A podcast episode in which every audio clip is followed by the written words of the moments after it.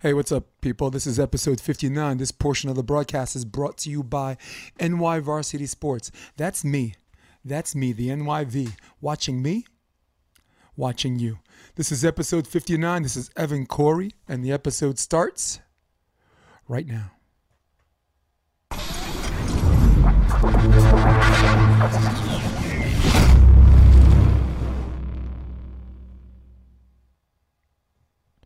Guess who's back?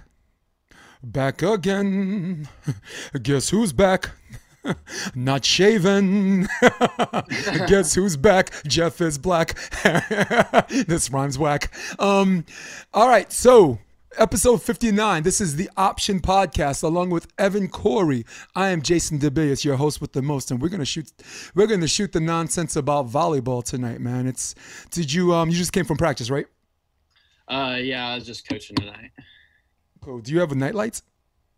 Yeah, we uh, so everything in New Orleans is just complexes. So everywhere's uh, got lights. It's great. It's got to be the best place in the world to play beach volleyball right now amidst our. Right. I mean, there's there's no restrictions for us. We don't have any time restrictions. Uh, the the complexes are all open, so I mean, there's definitely no complaints. We got tournaments every weekend if we want, so no complaints on this end over here. Let me tell you something. I am down with freedom and freedom. don't don't know who you're voting for in November, but I'm down with freedom. in fact, I got an issue, man. I'm I'm I'm kind of in the middle. I like my guns and my gay people. In fact, yeah, I mean, I think should, that go ahead. There's that's a, a, lot of people right now, right? I mean, I feel like a lot of people feel like they're stuck in a, a rock and a hard place because they, they agree with a bunch of uh, of stuff on both ends, and they just they feel like that neither side really is full re- fully representing what what they believe. Let me tell you something, son. This ain't the full solution, but this is a good beginning. I believe in my gays and my guns. In fact, our solution is we're going to arm gay people everywhere. I want you to picture it. Picture Brandon Clemens with no shirt on on a big billboard, six pack abs, holding an AR 15, and he tells the world, only you can prevent a hate crime. Uh, I know what Ben Vought's thinking. Get your own damn man. and this is how we start, right? This this is like three minutes in. Um, so you said, um, are your facilities um, mixed outdoor and indoor? Do you are some of them indoor? Uh, not really. We don't really have any indoor, really. Uh, just because I mean, New Orleans, we're pretty similar to Florida's climate, so we're not really cold any part of the year, so we don't have any need for an indoor court really. There's one indoor court, uh, one indoor beach court in Louisiana. So cool, man. Um, do you did you go to Myrtle Beach? I did not. I played in uh, Nashville at the uh, Hayden Beach one this weekend. Yeah, man. Um, Kevin Knight actually um, conveyed a lot of good coverage. I think their their YouTube site actually presented the semis and finals, and I knew of Kevin vaguely, um, mm-hmm. but he can ball. yeah, Kevin's I, good. I saw him in Manhattan Beach last year, and he got hurt like somewhere in the second round, and then that third round he had Levin Prima, and, and you I don't I mean. That's not the match you want to come into hobbling, right? That's not. I mean, that's Especially a match. not the way that he plays. He's a super physical guy. Yeah, right. He, he, looks like to me, he looks like he has one speed. I was there. I was there. Um, I was coaching both Robs, Diorora and um, and um, Rob McLean, and uh, I got dropped by Jake and Earl because um, they yeah. had, they had Arturo, but trust me, I had other things to do. And two coaches and one, you know, at the same time, that's not, you know, that's that's awkward. That's just like that's weird. It, it feels creepy, you know. So, mm. um, you played threes the week before, right? Yeah, I played. So I played the doubles and the triples in grass. Who's a, Who's Avery? Who's Avery? Who is who, which Avery are we talking about? It was you, Avery, and someone else, right? Oh, uh, Avery Aylesworth. So he played libero at Loyola. He's from NorCal, and then I played with uh, Gage Worsley as well. Okay, and you made semis. Yeah, we lost to uh, Taylor, Eric, and uh, Andy. That's pretty wow. Taylor's probably finally playing with people his own age. yeah. so you listen, you've done a really diligent job of live streaming um, every weekend that you've played, which pretty much mm-hmm. means every weekend. Every weekend. It's been Yeah, every weekend since like the first weekend of May. Good for you.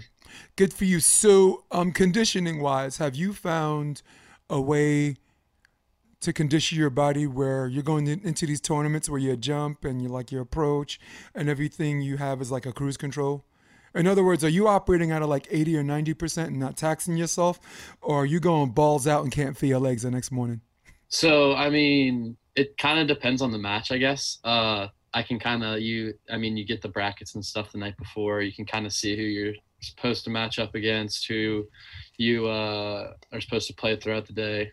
Obviously, it changes. You have to make adjustments, but um, especially in the first couple games of the day, I'll try and uh, go like 80 to 90 percent, and uh, really just not not really like cruise control, but uh just not not full full speed throughout the entire day because uh if not i mean as a six four blocker my legs are just going to give out at, at, in a final and Right. like uh i think that's always what my mentality is is always i'm going to make the final i need to win the final so Yeah. So you need have, like, a path in your head. so whenever i do get to the final i i'm going to have the energy to, to win Yeah, man. And well, that's the more unique thing, right? Okay, you're good. You're live streaming your matches. A lot of people do that. What the hell, you know? What the hell makes you different from them? Glad you asked for the people listening at home. What makes me, what makes him different from them is every time there's a finals, it's you beating someone or you losing to someone. So you, um, you kind of cracked the code on a formula to navigating your way through these tournaments, albeit pool play or double elimination. And you mentioned that you get the schedule ahead of time, and you and you and you have a for um, kind of a foreshadowing of who you can play. Does that have a lot to do with you your success? Um, I wouldn't uh necessarily say like the the foreshadowing is all about the success. I think it's a lot of like the preparation I put in the week before and like the months that I have like all throughout the summer is really where like the success has come in. Um, I think it does help though uh in order of like pace and like um because you have to think of a tournament. A tournament's not a sprint. Uh, like I- I feel like a Yeah. lot of people do like especially like younger players really like like view tournaments as a sprint and they go out all out all the time. Uh and that's a great way to play. I'm not like i'm not bashing that um but i do think you have to start looking at uh tournaments. I mean like in cincinnati we had to we didn't lose a single match and we had to play seven matches. That's a marathon. That's like 48 Yeah. teams that's like knock them out drag them out fights uh, that you just have to uh, you have to crawl through and uh, at times it's going to be it's going to be long and so you have to be prepared for those long days. We the tournament started at 8 a.m and didn't finish till 2 a.m so i mean that's a 16 hour day of volleyball. Um, yeah. if you're considering that a sprint there's no chance that you're making it to that final. You have to consider it a marathon That'd have to be a hell of a sprint, wouldn't it? Sorry, I'm doing a share on my page. This is on NY Varsity Sports Live right now, but I wanted to do a share on my page and see if it, um, this will kick it to Instagram. I'm just trying to trying something new, and if I fail, that's all right too.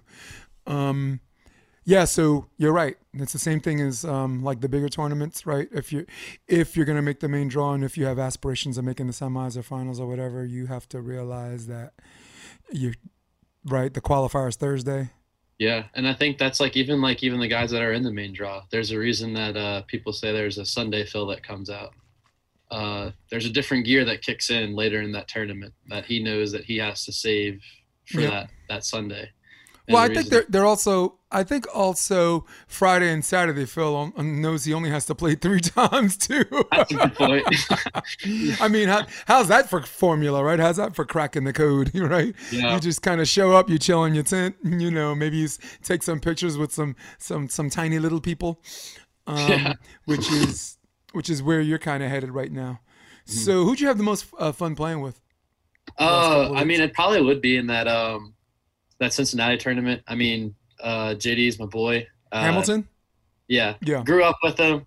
Like, I mean, I can't I can't do say anything else good about him. I mean, Is I he was- is he a Louisiana product? So he's from Mobile, Alabama, actually, but we all kind of practice out in Louisiana and stuff like that. Um, he actually moved down to St. Petersburg this year, so he's getting some good ball down in South Florida now. So it's really good for him. Yeah. Um, but I mean, I I like grew up with that dude. We uh, basically before I even like freaking hit puberty, I was playing with him. I, I was short and fat. It's actually really funny. Like you can go back and like some of these pictures, and we're like split blocking at that time, and then people are like, "There's no way ever that you would think of JD and Evan and think that they were split blocking." Do I do I need to find pictures? are you gonna make me look? I, I'm totally okay with you not finding me. cool. So oh, so JD's kind of a hybrid, right? He could he could he could um he could play full time D or split or or, or He's definitely a full time defender, but at that time in our lives, Mm. guys he coming up. Yeah. knew that there was no way that I could be a full time blocker because I was like five seven, five eight, and I was not jumping like the way I do now. Cool, man. So, Evan, someone as one-dimensional as you. This is why I got you on the podcast. Last time, last time we were in the podcast, we talked a lot about volleyball. We talked about your college career. Um, very emotional moment, you know, get getting shut down because everything you worked three years led to this moment, and, and that was kind of crushing. But, but we ain't gonna talk about a whole lot of volleyball. It's late, as you can see. My my night lights are up, and um, and I made you sound like this one-dimensional person, and, and a lot about um, your lifestyle um, kind of proves me right, you know, because every time I see you, you you're balling. So, um, something we didn't mention in the last podcast is you're um you're a big a big time sneaker collector. Yeah, into them kicks. Show me the new kicks, man. I gotta see them. Let's show the audience. You got the new Jordan fours, the uh, the PSGs. Just got them in yesterday, actually. Oh, So uh, if anybody is a big Jordan person, eat your heart out. and tell them that. Eat your heart out. Cool. I brought I bought a pair of LeBron James sneakers. Um, now I have a closet full of sneakers, and a lot, a lot of them are new. You know, you got volleyball shoes. I got the Mizuno, like the low cut high tops, and they're they're I. You know, I, I always find out for indoor that I like basketball sneakers better than I do volleyball sneakers, and mm-hmm. it's because when volleyball sneakers first came out, sneakers just for volleyball, they were really good. But Yeah. then they just like a clothing line, just like sneakers, they when they keep manufacturing, they make the material cheaper because they know people are going to buy the brand. And then you know you you slip your you slip your feet in some sneakers that don't feel the same. You you feel like you got you feel like you got betrayed. yeah, you know so but the brand of sneakers that never betrayed me were basketball shoes. So i bought a pair of lebron james from 2013 still got them beat the hell out of them i mean i mean in my defense i haven't played indoor that much since i moved to california but but um yeah man still got those things. And i got brand new mizunos volleyball sneakers haven't even worn them yet. I got some some Pumas, some cross trainers, like the bright green, the neon green ones. I, Yeah. actually, I actually got from Bloomingdale's, which is where you you should never shop, but you get a gift card. Yeah, you get a gift card. You buy an expensive sneakers you could get for like yeah. you know two thirds the price. So so just like you, I got a closet full of sneakers. But dude, living out here, man, I changed. Uh, traded the jeans and boots for um board shorts and flip flops. So Yeah. and, and that's Like get rid of those Tims. that's our lives. Yeah, I got Tim's, brand new Tim's, dude. I use Probably them for wearing 'em out there hiking. I use them for hiking, and now they look like yellow. Like Yeah. you know, how like brown Tim's look. You go on a hike, all that dirt, and then they look like yellow. It looks like a Mm-hmm. Yeah. br- it looks like a brand new t- pair of Tim's, still except the it's a different color. yeah, man. So, what are you? Are you a jeans and boots guy? No, I'm a uh, a sweats and uh, and sneakers guy. Sweats and sneakers Oh. guy. Yeah, and Cool, probably most likely, um, uh, you like you said, board shorts and flip flops most of the time now. But I mean, winter comes around, not really here, but uh, if winter comes around, it's definitely not. I'm not a big jeans person. I like I like my sweats. I like to stay a little comfy. Yeah. Um, I talked to Sean yesterday. hmm Ledig. Yeah, That's my dude, man. That's he's dude. awesome. Which- he does great things, especially for Louisiana. Not a uh, super well known area for volleyball. He's such a good spokesman for us. He he does a really good job of promoting everything from juniors to adults so well. Well, me and I talked to Sean because I got this hush hush project going out, and I can't say a lot about it, but I can say this: it does involve us as individuals watching 16 different games from 16 different countries. hmm So, um, well, maybe like three in the United States, but let's just say I got to hook up with Ghana, I got to hook up with Japan, Um, I got a hookup, you know, California, and I didn't have a hookup in, in, in your region. And I was like, wait, I got this cat, Evan Cory, man, and it's tournaments every weekend. And, and Sean Sean was my connect. So the person that's heading it up, her name is Chi DiMaggio, Patricia DiMaggio. She's um in her 60s, but she played at Tulane. She's well traveled, and I'm gonna I'm gonna introduce you to her too. It's a meeting of the minds. She's just trying to, um, how should I say, reacquaint people in her era because she was she was this former D1 diva. AVP never really seated higher than higher than fifth, but you know, I mean, that's a good problem to have, I right? would So, say so a lot um, of people love to have that problem. yeah, man, right? Good problem, dude. So, Ladig, um, are you were a Bayou Boys? Did you play yeah, club at I Bayou was, Boys? I was a member of the Bayou Boys. Yeah. How many teams do they have? Uh, now they've they've probably got five, four or five teams, uh, in like different age groups. But whenever I was there, I think we had two or three, and uh, we're freaking mismatching age groups like nobody's business. I mean, we had 16 year olds playing 18 year olds. We had to play like 15 year olds and have like little 10 year olds playing on a 15 year old team. So it was definitely a lot of just just trying to find a way to get boys volleyball down here.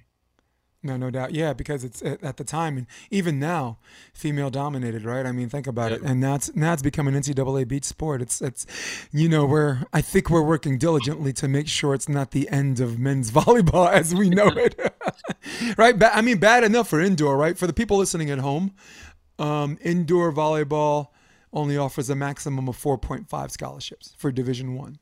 You know, D two they have like kind of like a two year thing going that a lot of people do like partial for four. You know, my, Yeah. my boy Mike Salek out of New York, he went to LIU, uh, South Southampton. I don't even think they have a campus anymore, but that's that's how he did it. You know, Luis Mendez set for Bameso. I think he did two in Concordia and two at Queens College. So I'm not sure of the legality of that, but back in the day, yo. Division three sports was the most under the radar ignored thing ever. You It's had guys, you had guys playing for seven years, dude. That's that's like NAIA now. Yeah. you, got, you got, and then that one's crazy because you got like thirty year old dudes coming in, like they got like a family and everything, and they are just freaking. They got a, Yep. a whole family out, out in a different country, and they're here getting a college education playing volleyball. Yeah, man. My boy Seydou, um, Ghana, West Africa, played for Cal Baptist, which at the time was NAIA before their NCAA, and then his first year was at Park, uh, a university you might be aware of. Yeah, Um, he won with Park, and then won the next three with Cal Baptist. So he went in all, all four years he played. Um, and he's right now he's playing, trying to play beach for his country. I think the Africa Games are coming up, and I think whoever wins the Africa Games is an automatic bid. I think for the Oh, because yeah, that's so, one of the yeah, ways. That's one of the ways to get into the Olympics. You can win Mhm. like your um, like continental, points. yeah, like a continental championship. So, um, on another note, did you watch the NBA Finals? Of course. How you how you feel? Uh, Talk to me about it. What'd you get out of the finals? Um, I'm, I mean, I'm gonna go out on a statement here. I know I love LeBron James. Uh, I think he's like one of the best players to uh, ever play. I can't say he is the best. I, am still a Jordan person, especially after watching uh, the Last Dance this year. I think Jordan's mentality puts him above LeBron. Uh, just he's a, he's a little different. He's a different breed there, but uh, I think LeBron's probably still one of just like physical, most physical specimens just freaking ever walk the earth. That dude is is something else. Like they, he's changed like the way you probably have to think about an athlete because there's no way you can be what is he 37 now? Thirty. Yeah, he's thirty. He's gonna be 38. thirty-six. Uh, 36. All right, and so he's uh, and he's still doing the things that he's doing. Like he's making like dudes that are in their athletic primes in their 20s, like making look like they're not athletic. It's crazy. And he plays like he doesn't have a contract. He's he plays like he's playing for a contract. It's like, dude, you already got your money. Slow down, you know. so, um, I'm with you. Co-sign with you. I'm a Jordan guy. Um, uh, the documentary notwithstanding, I grew up a, a lifelong Knicks fan. Mhm. So the path to the championship when I became a basketball fan was between Detroit. Celtics time was pretty much gone. Um, You know, Bird when when Bird checked. Well, actually, he played the last two years pretty much hurt, injured, and that was the beginning of the end for them. But you got Detroit, You had the bad boys. You had the, the bad boy Knicks, and you Yeah, had Chicago. Was like, uh, it was they had like a couple years. They went through the the Pistons, and it was like every year after that was like the freaking Knicks. Yeah, it, and it was. I mean, anything shy of nailing someone to a cross, you know, is pretty tough to look at. Like Yeah, the the Pistons were so bad, Evan, that the flagrant foul was introduced because of them. The flagrant foul, a lot of people don't know this, was introduced in 1991, and it was because Chuck Daly it's because of the Jordan rule, basically. Yeah, Chuck Daly, a Brooklyn guy. Um, yeah, yeah. Um, Isiah, Bill Laimbeer, Mahorn, Rodman. They were like, wait a second. So if I tap foul that guy, he gets the same amount of free throws that if I just laid his ass out. wow, I, I, I only get a parking ticket for murder? Where do I sign up? So, um, yeah, so you had to find a way to knock someone down, but at the same time pick them up at the same time to make it look like you didn't mean to do it. And the, the Knicks actually perfected the, their way. So I think the reason why I'm with you on the Jordan thing, um, and I'm, I'm gonna come back full circle with LeBron. Bear with me. Jordan's path to the championship was just as difficult and noteworthy as the championship himself. Think Yeah. about it. They had to get through Detroit. All right, Isiah's time is up. Rodman, you know, painted his hair and joined the Spurs, whatever. And now it's the Knicks. And now you got Mason, you got Oakley. And you know, the, hey, hey, Oakley, how you doing? Yeah. Don't shake my hand. Get, get the hell out of here. You what? We ain't shaking hands. We what are we fishing buddies? our, our kids ain't gonna play together. So, um, then you have them, right? Disappears, comes back. You know, had to, had to eventually go against Shaq with the Orlando Magic, and then Yeah. you got the Pacers with Reggie Miller, Mark Jackson, Smits, some bad dudes. Anyone whose last name was Davis too, enforcers under the rim. Then you had the Miami Heat, a very well coached Pat Riley team with Alonzo Mourning, um, Hardaway, Tim Hardaway Sr. And mind you, I didn't even talk about the teams he had to play in the finals. Those are the Yeah. teams he had to play to get to the finals. Showtime Lakers. Yeah. Well, the the West was more loaded, but the East was top heavy. Like when you looked to the East, you knew it was going to be one of those three. With the West, you just didn't know. Like his first championship, he beat Magic's Lakers, right? And that's how deep the West was a stack. The second year, Trailblazers had to be Clyde the Glide. Uh, the third year, Charles Barkley, Phoenix Suns. Then he wants to go play baseball. Okay, good for him. I don't know what the hell's wrong with you, Michael. Oh, he got a hit. Oh my God, he's going to the majors. He got one hit. Um, comes back in the second half of '95. Throws up 54 points against the Knicks in his Garden de- re-debut. 96 beats the Seattle Sonics, which a lot of people didn't think they were good, but I remind you, they won 62 That games. And no one know they won 62 games because I think the Bulls won like 72. They won like 10 more or something. Um, and then had to beat the Jazz twice. Stockton and Malone. So now bringing it back to LeBron. LeBron should not apologize for um, beating the people in front of him. Did we want to see the Lakers play the Clippers in the Western Conference Finals? Of course we did. Of course we did. But it's not LeBron's fault that Paul George disappeared and Kawhi was, you know, uh, um, a No, little that, MIA. was the, that was the like weakest game seven I've seen out of two two superstars Yeah. ever. I was pathetic. And they should have learned their lesson um, from watching the previous round.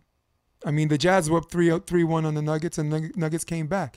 If you if you if you don't respect history, it's going to repeat itself.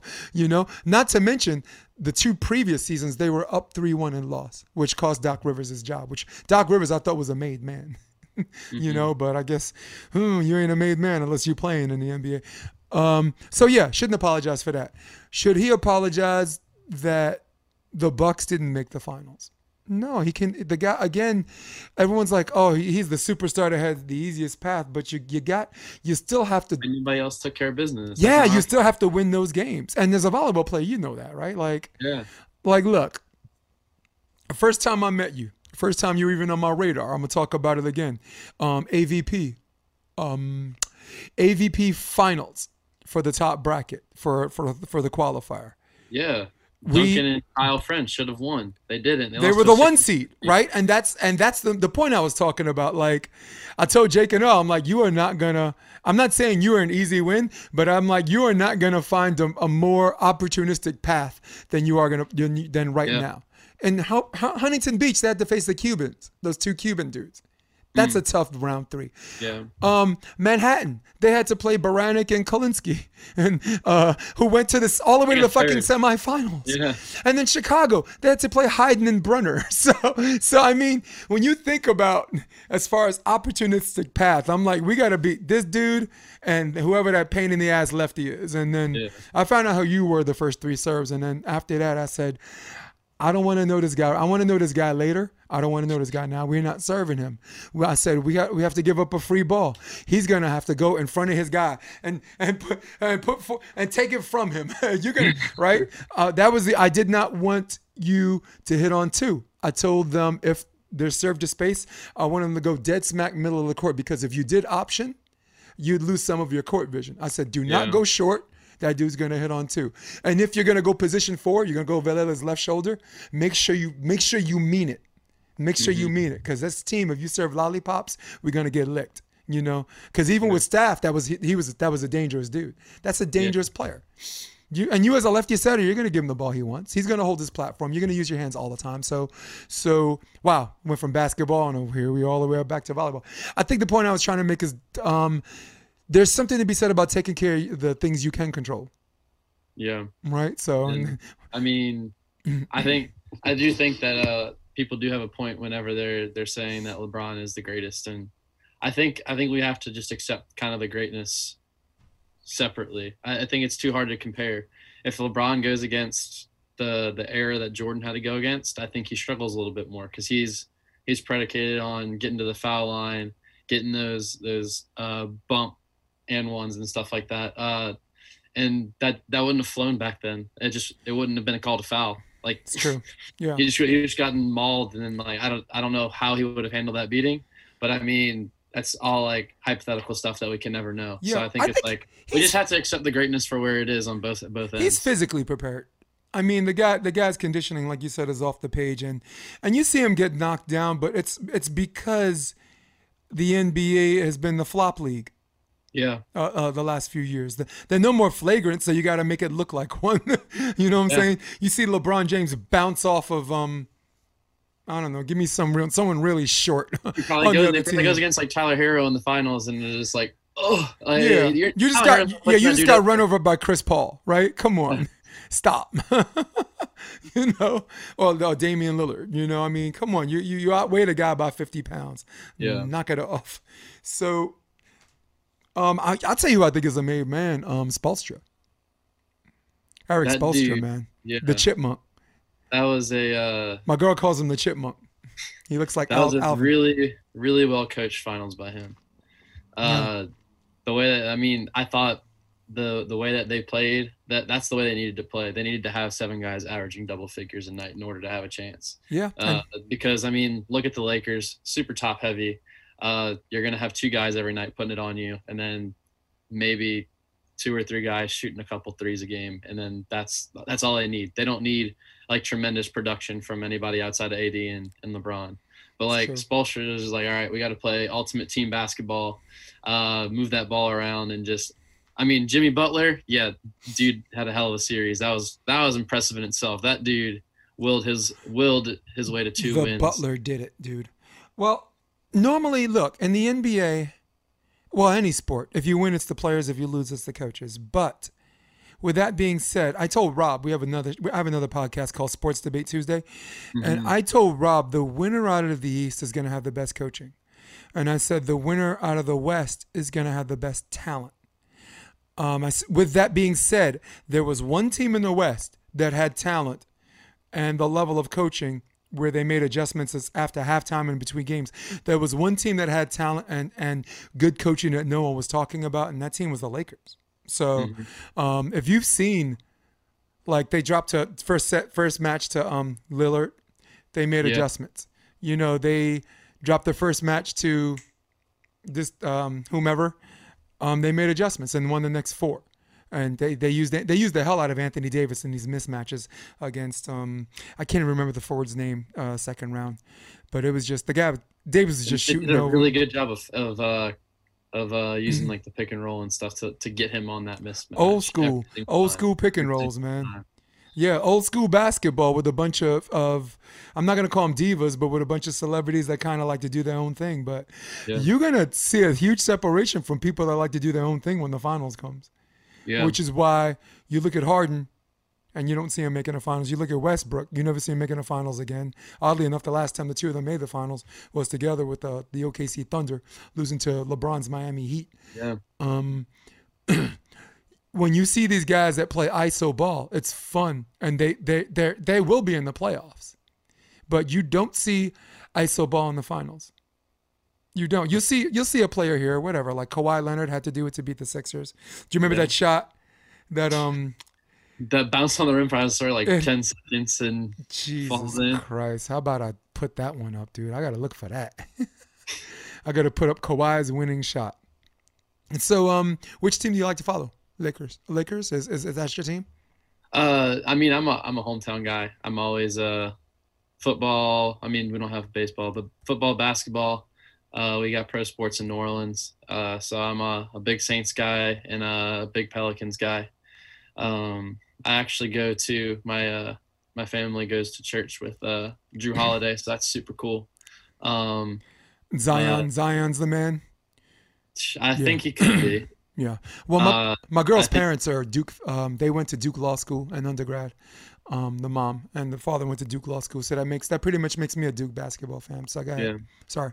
Uh, I think he could be. I don't know if I think our coaching Mm. change will probably help us because I personally thought that um, Gentry was terrible uh, for for uh, managing Zion. Uh, I thought they were being like super cautious, and I mean the dude's like 19 years old. Yeah, he had a knee problem, but like we can't like baby him into the league. Like he's he's a grown man. The way that dude's built, he's a grown man. You Like, just have to make a sneaker that he could play basketball in. Did you see the Duke game where he he, he got Yeah, injured because his it. cut was so hard he cut right out of his sneaker. He cut the heel right out of his sneaker from cutting hard with all that weight. Yeah. and uh, I just think they uh, didn't they didn't do a good job of letting him be the man. Like that dude, that dude can be the man. Uh, and I think there's like certain there's certain teams where like yeah you have to play uh, team basketball. Like the Heat, the Heat did a really good job playing really good team basketball, but they also understood Jimmy Butler's the man, and they were like okay, it's uh it's clutch time. We're giving the man the ball, and we're just gonna let him go to work. Yeah. And uh, I don't think the Pelicans ever really have found that identity with with Zion yet. No, and they might find it with a different coach. Who's the coach now? Uh, they haven't hired anybody yet. They're still. Mark Jackson would be awesome. yeah, I think they're, they're looking at him. Uh, Church going dude too. I think there was some uh, rumors maybe of uh, of taking Jason Kidd uh, from the, uh, The Lakers, Lakers, as an assistant, and then maybe Mike D'Antoni as well. I think I heard. Yes. Sorry. Bunch of. Sorry, I'm When trying to see if I comes can pull up this video and Sunday, they give me these ads. The right Giving me these ads, man. I don't want no ads. I just want to see the, shot. Original light beer. it's Shut Miller up. time. Got to be aware of the inbounder here if you're Philly. I'm probably gonna have to delete this when I put this on the edit because I don't want anybody taking my video. There it is.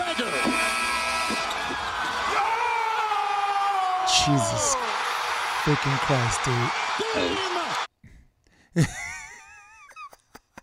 That's how you knew he was gonna win.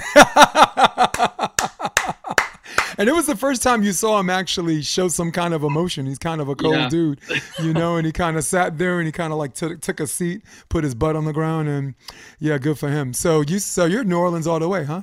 Yeah, uh, through and through. I mean, we're gonna have our bad years, gonna have our good years, but uh, I don't play that bandwagon stuff. I don't either. I'm a lifelong Knicks fan, but I'm not. Ju- I mean, and I'm done. I turned in my Knicks card, but all I, I didn't. All, all I had to do was idea. look. You understand, right? I mean, you're my boy, right? You understand. Um, but What's for that? me to jump Like- on another bandwagon, all I had to do was cross the Brook, the Manhattan Bridge or the Brooklyn Bridge, the Nets. I'm a Nets fan. I got a big old Brooklyn hat around here somewhere, and I'll, Yeah. I'll show you sometime. But, but um, so I'm down with the Saints. Though I really like the Saints.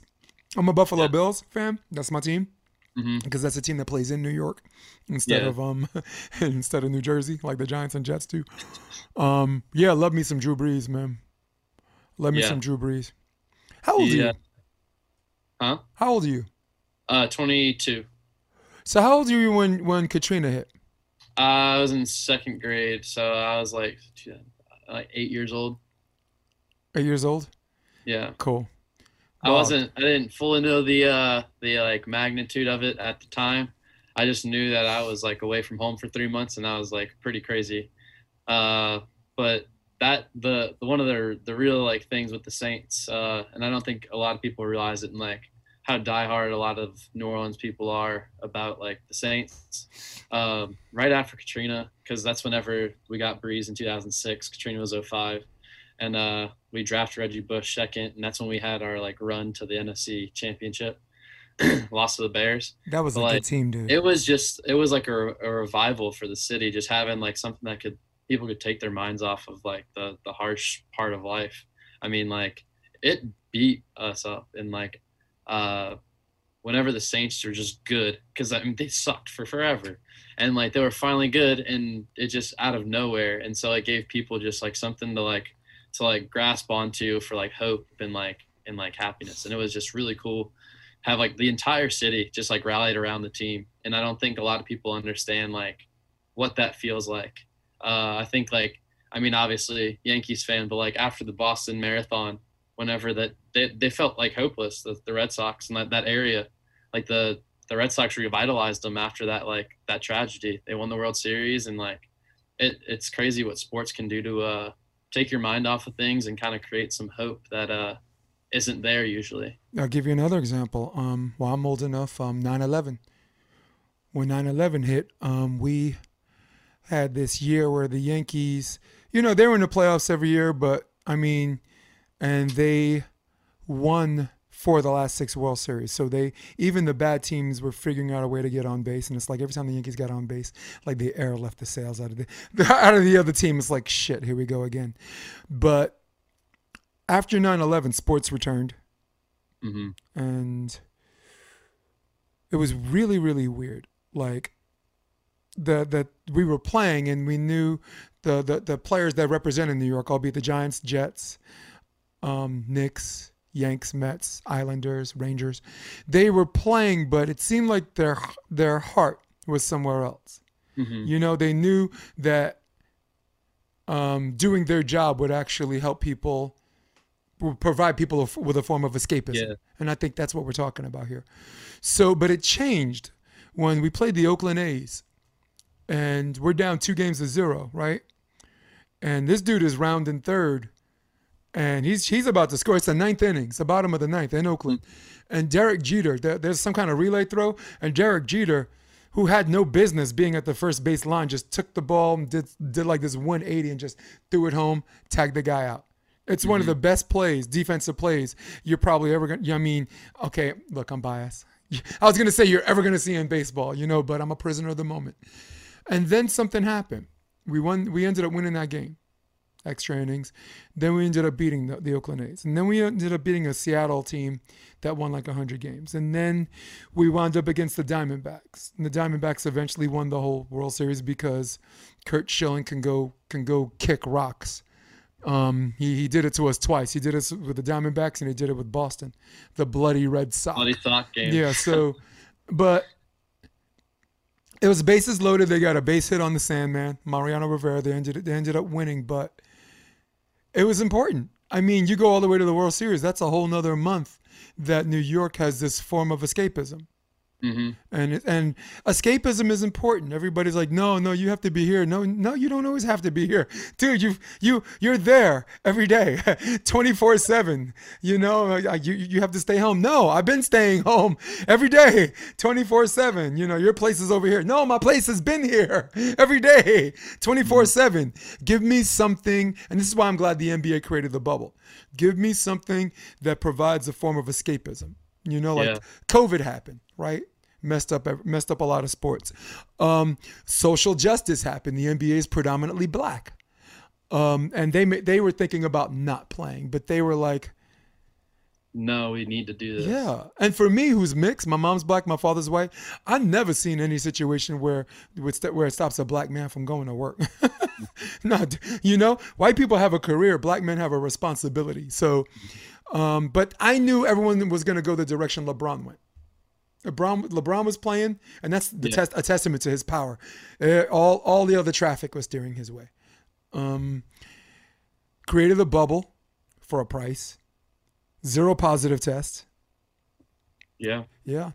What have you learned as a volleyball player as far as creating um, a bubble where quarantine becomes quarantine?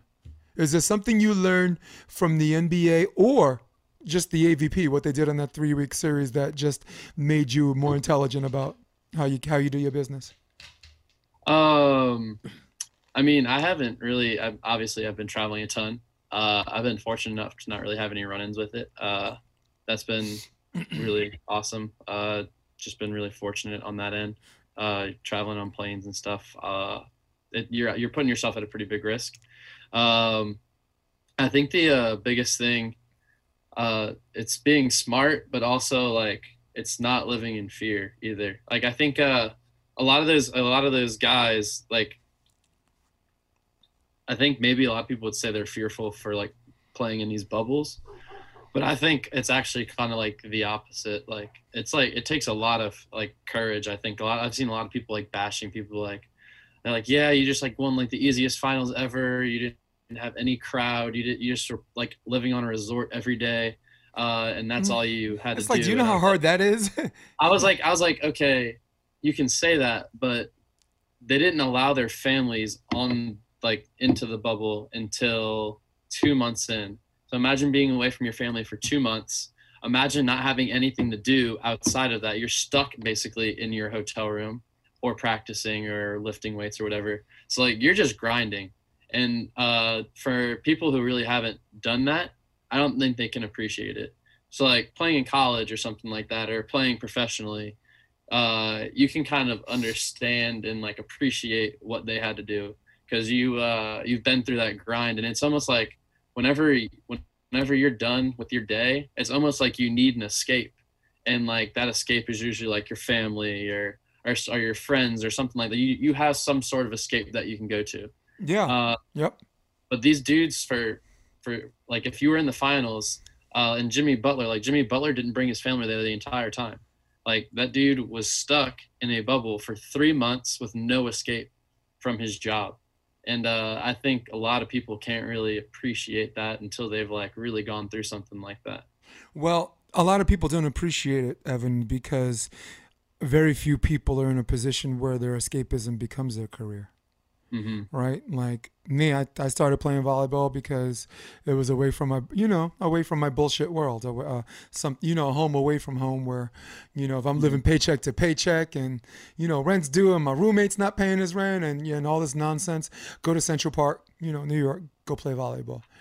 And for these guys, basketball was their escapism. And then it, and then, it becomes your college career because you you have a full ride, right? Now you you, you got a free Yeah. you got a free education that says you could play the You have a sport. chance to your And then- legacy. right yeah, there. you get a free education that says you could play the sport, and then it could, um and this is the point I was trying to make. When your escapism becomes your career, those things you were talking about has to be your escape. The family, friends, um, maybe just Friday night poker game, uh, uh, just you know time with your kid, you know, in the park and this and that. So these are things uh, that elite athletes can identify with and that people that maybe play a sport for a hobby or semi-serious for, about a sport um, have a hard time identifying with. You know i'm not trying to cast any aspersions on people saying oh you don't know but but i guess i, I gotta just i gotta just say it straight up. You, they don't know. You don't No, you don't that's- you don't know don't. you know? So they have you know and some i'll go so far as to say you don't they don't have a clue. So but i give you another example the avp right they couldn't afford the same bubble as the nba but their Yeah. level of responsibility away from the court who they trained with were the Mm-hmm. same people who they the the houses they stayed with they stayed amongst themselves you know, I mean, Eric Beranek and Gina, you know, Gino Urango are practically roommates right now. So that's, you know, Bill and Kelly, they also play together. Delaney Knudsen, Travis Mewhirter, you know, they're married right now. Me, I didn't, me, I, I don't know. That was the one I didn't see coming. I'm, I'm gonna sound like I'm dissing people, but, but there's some people I'm Actually, uh, like, there's some people I look at them, I'm like, yeah, I see that. And, but those two, I was like, so what do y'all, what do you, what do y'all talk about? He's gonna listen to this. I'm gonna get this from him, but I gotta be. He's I gotta- uh, I, I actually just hung out with them all this past weekend because they were in Nashville with me. coolest dude uh, in the world, huh? Awesome. Yeah, love love Travis and Delaney. Great writer, great writer. Incredible. Yeah, great writer. The only encounter I had with Delaney is I was um I was at LMU as director of operations. She was an assistant coach at um Pepperdine and and she was like, you know, you can't coach the players. You, you can't coach the players. And I'm just like, you know, I'm like, who are you? you know, who, are you know who are you? You know, and I mean, to me, I was just gonna say, you know, you got a problem, me go to John, but I just, I just, I just kind of like squashed it because I saw her overstepping her boundaries as an assistant coach. Assistant coaches ain't supposed to talk to me either, you know. And maybe, maybe what a director of operations does at LMU is, and what and what one does at Pepperdine are two different things. But, but you know, watch your mouth, young lady, you know. But she, but she was right. Like me, I didn't think I crossed any line because we can hint. We can only Yeah. we can only coach the coaches. I mean, we uh, D, you know DO um, DOOs can't coach the players. So, Yeah. And it's different, right? In the South, a director of operation probably brings the coaches coffee, right? On the East Coast, a director of operation is liaison between the athletic director and the head coach. They take care of all that. You know, they're chairborne rangers. I call them chairborne rangers instead of airborne rangers. Um, what John wanted me to do was videotape every practice and game and email him four things that I liked and four things that need improvement. Mhm. That's he's dude. I'm basically my own boss, you know. So, so no, but I got to. I didn't. I didn't like her at first. I thought she's, you know, a little cocky girl, and I'm like, okay, she's in a draw. And, you know, how's she different from any other girl with a visor and a visor cap and shades? But clearly, you know, uh, you know, I get to know her a little bit. I, I talk to her periodically. We ain't buddies or nothing, but, but the person I first met and the, and the person I know now are not. They're, they're kind of the same person, so it's more on me than her, right? If she's still the same person, so that's me self-examining. You know, what Yeah. who, was I a dick? Who, who who was I at that time? So that's just me, just trying to find my find my way to own up, but and at the same time, um, keep it real. You know, so. Uh, but AVP, bubble, pretty cool. You know, I don't know if you've been watching my pictures on social network. I went to Carmel, California. 30 mm-hmm. person group. All of us got COVID tested. We stayed at two hotels and we only had dinner with each other. And they played like 13 games a day for like seven, seven to 10 days. I, I only stayed five. And me, I don't know what the hell they made of, dude. I do like six and nothing hurts. It's a good day. I'm out. I'm 50. Mm-hmm. But you got 60 year olds playing 12 games. And I'm like, I thought of you. I said, that's how Evan Evan's body is programmed. He's playing every weekend to play these tournaments. And the reason why he ain't dead and he's still alive and walking on two legs uh, and drinking water like a mammal, you know, and, and shaving occasionally is because you're doing these tournaments every weekend. Am I right? Yeah. Mm-hmm. For sure. I mean, uh, and you can't really condition for that, really. I swear. it's like the, the conditioning for those tournaments is playing tournaments like that. So it's like the more that you play in, the better you get off. Like better you get at them. Dude, it's definitely an argument that supports game-based drills versus drill-based drills. Yeah. I mean, if someone wanted to win that argument with me, and they oh, they're always going to lose that because I don't think one exists on on an, on a on a scale without the other. But if they use you as an example, I think I'm gonna lose that argument. So, so I talked to Mark Fornicari. hmm Yeah, because I kind of he kind of got upset. I put him on blast because he he- had a little meltdown with the ref. Yeah. I was like, dude, are you drunk? you know, I did it. I said it like a queen, and he's like, he's and you know, it's weird. Like, I didn't think I was being disrespectful. I mean, I, but then I thought about the way I diss people. When I diss people, if I diss you, um, I attack a volleyball player with volleyball. Yeah. If you play like Kentucky Fried Ass, I'm gonna say you play volleyball like Kentucky Fried Ass. Why? Because it's all with it's it's it's extreme, but it's all within the bounds of attacking a volleyball player with a volleyball. Yeah. And when I asked him if he was drunk, that's when I was like, you know what? I think nah, I think he's right. That's attacking him personally, you uh-huh. know. And when I watched the whole game, you know, and you saw some calls that could have went one way or another, Yeah. and it was like three or four calls that could have went one way or another. Like all four went against him, and he blew up. So I told him, "Yo, give me a number, man. You know, I, I want to apologize to you. I, I want to call you personally and apologize. And um, and if I see you, you know, if I actually see you face to face, I'm gonna shake your hand and say, hey, you know, no hard feelings, my bad. Yeah. You know, I get a little carried away, but we had a really good conversation. And I told him I watched the whole match, and I told him I gave him a piece of advice that you don't need. If you have a problem with something, head it off at the path. Don't let it go and have it boil over and boil over and boil over to a point when you do explode, your response is dope, so disproportionate. People think you're the one that's crazy. Yeah. that ever happen to you? Sometimes, like, you know, someone brings a knife to a gunfight and people get mad at you because you shot them, Yeah. metaphorically speaking. Um, I never really had that issue. I actually, it's kind of funny if you watch that game. Uh, I don't know if you can really hear it, um, but I, I like egged him on. I, I wanted him to keep going because I knew it was about to happen. Like if he just got so frustrated that to the point that um, he was basically not thinking about the game, and I think it's that's the game Yeah, within like, the like maybe he'll get blocked the next play. yeah, and and go watch go watch the game. It happened. He, Yes. he got blocked. He got blocked the next two plays. Yep. Uh, I actually think I, I blocked him one, and then he hit one in the net. Uh, but that's that was like the game within the game for me, and I, and I love that part of the game. It's like if if we really want to talk about Jordan, that's something he did. That dude would play mind games with you like nobody's business.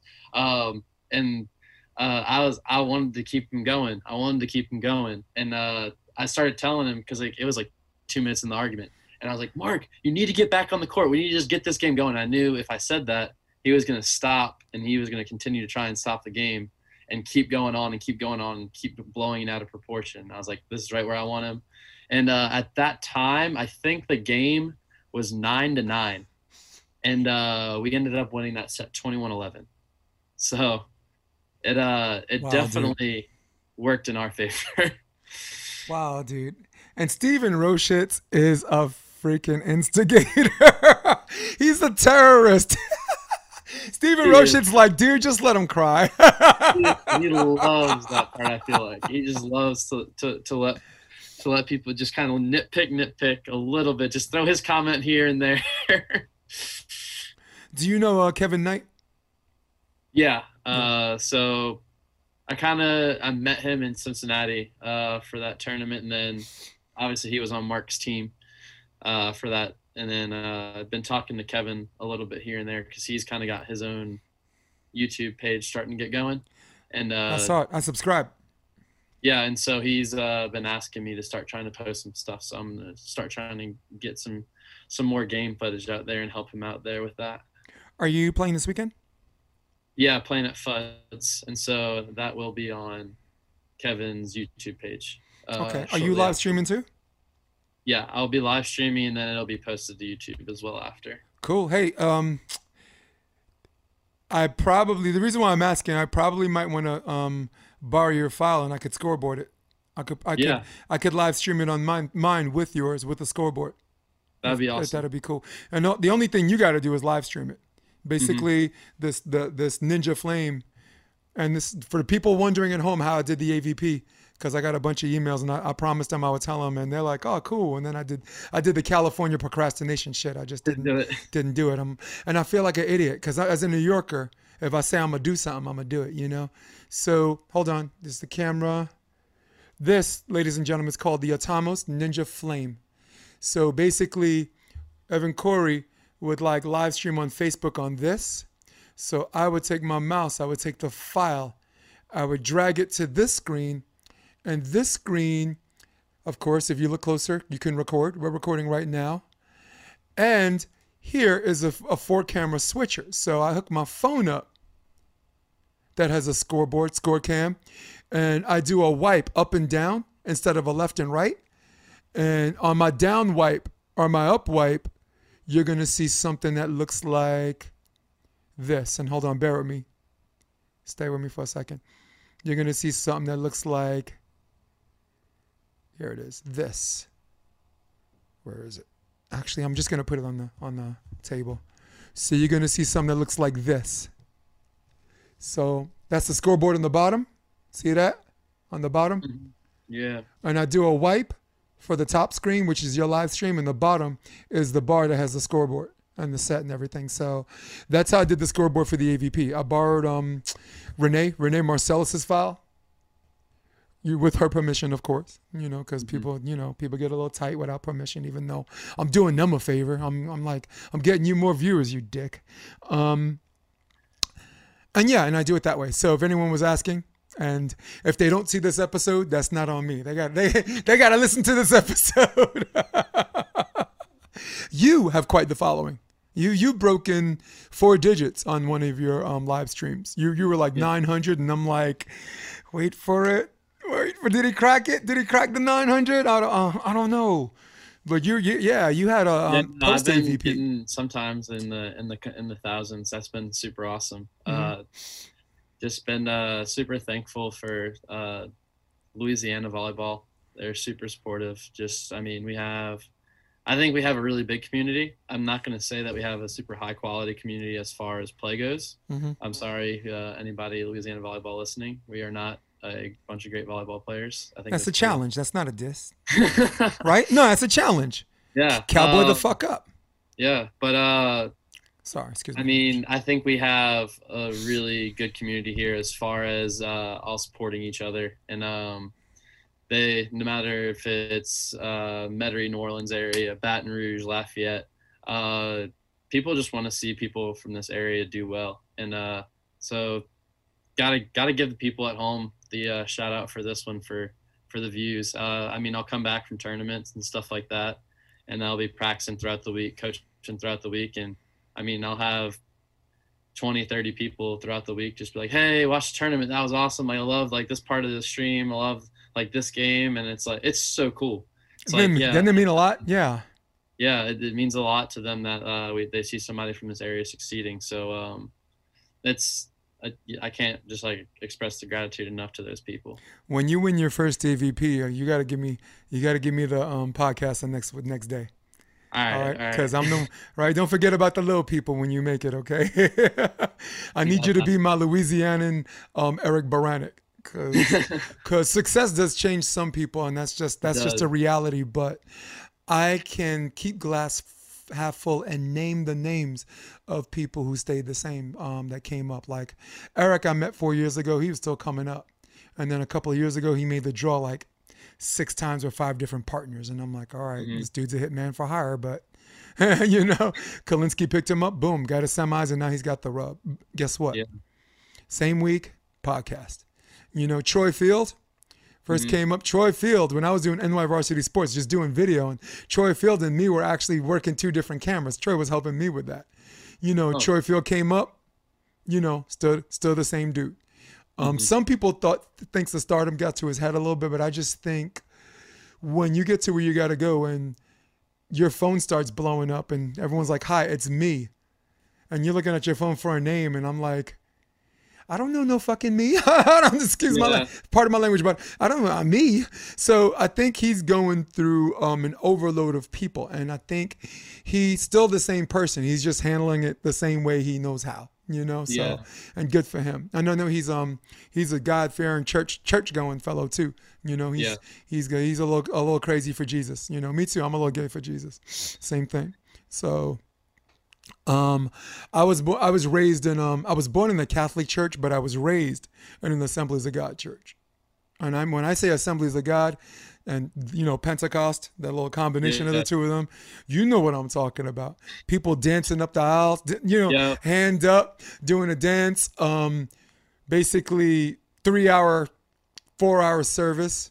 Only Mm-hmm. an hour is the sermon.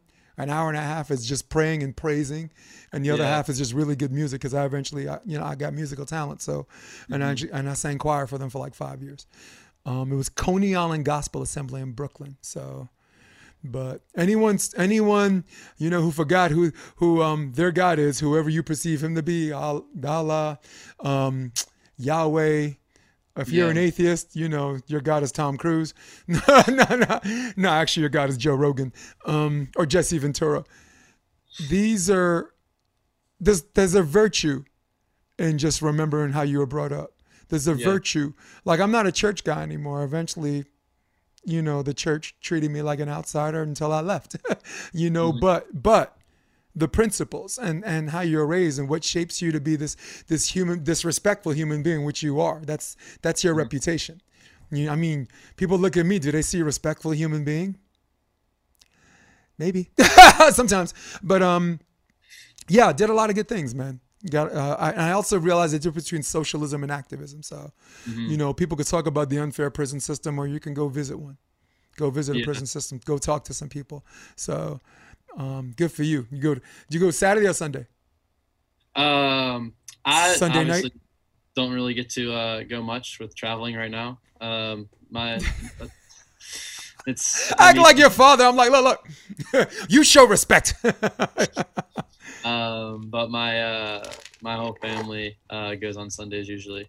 Um, I still think it's important. I don't uh, necessarily get to go to church, but I do think it's still important to stay in touch with God. Um, it's just always been a part of my life. Uh, I was raised Catholic and went to Catholic school all throughout high school, Mhm.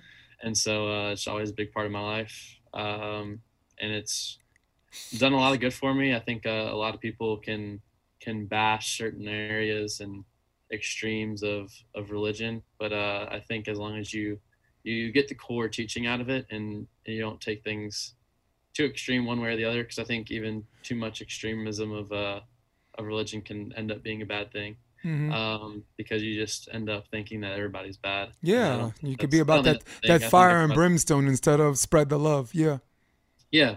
Um, but I mean, as long as you take it uh, a good way and kind of understand uh, God put you on on this earth and uh, do your best to uh, not even not I don't even want to say like make him proud because you don't need to make no him proud. just yeah But uh, I mean, just do your best to to um, leave a good impression on other people and uh, just kind of uh, do the best that you can with what he what he gave you. And I'm just well. I'm happy we even brought it up. I mean, it's kind of weird that this came up, you know, in a volleyball podcast. But I got a guy like you. You know, your family goes to church. Me, I'm not a deeply religious person, though. I though I know where I came from.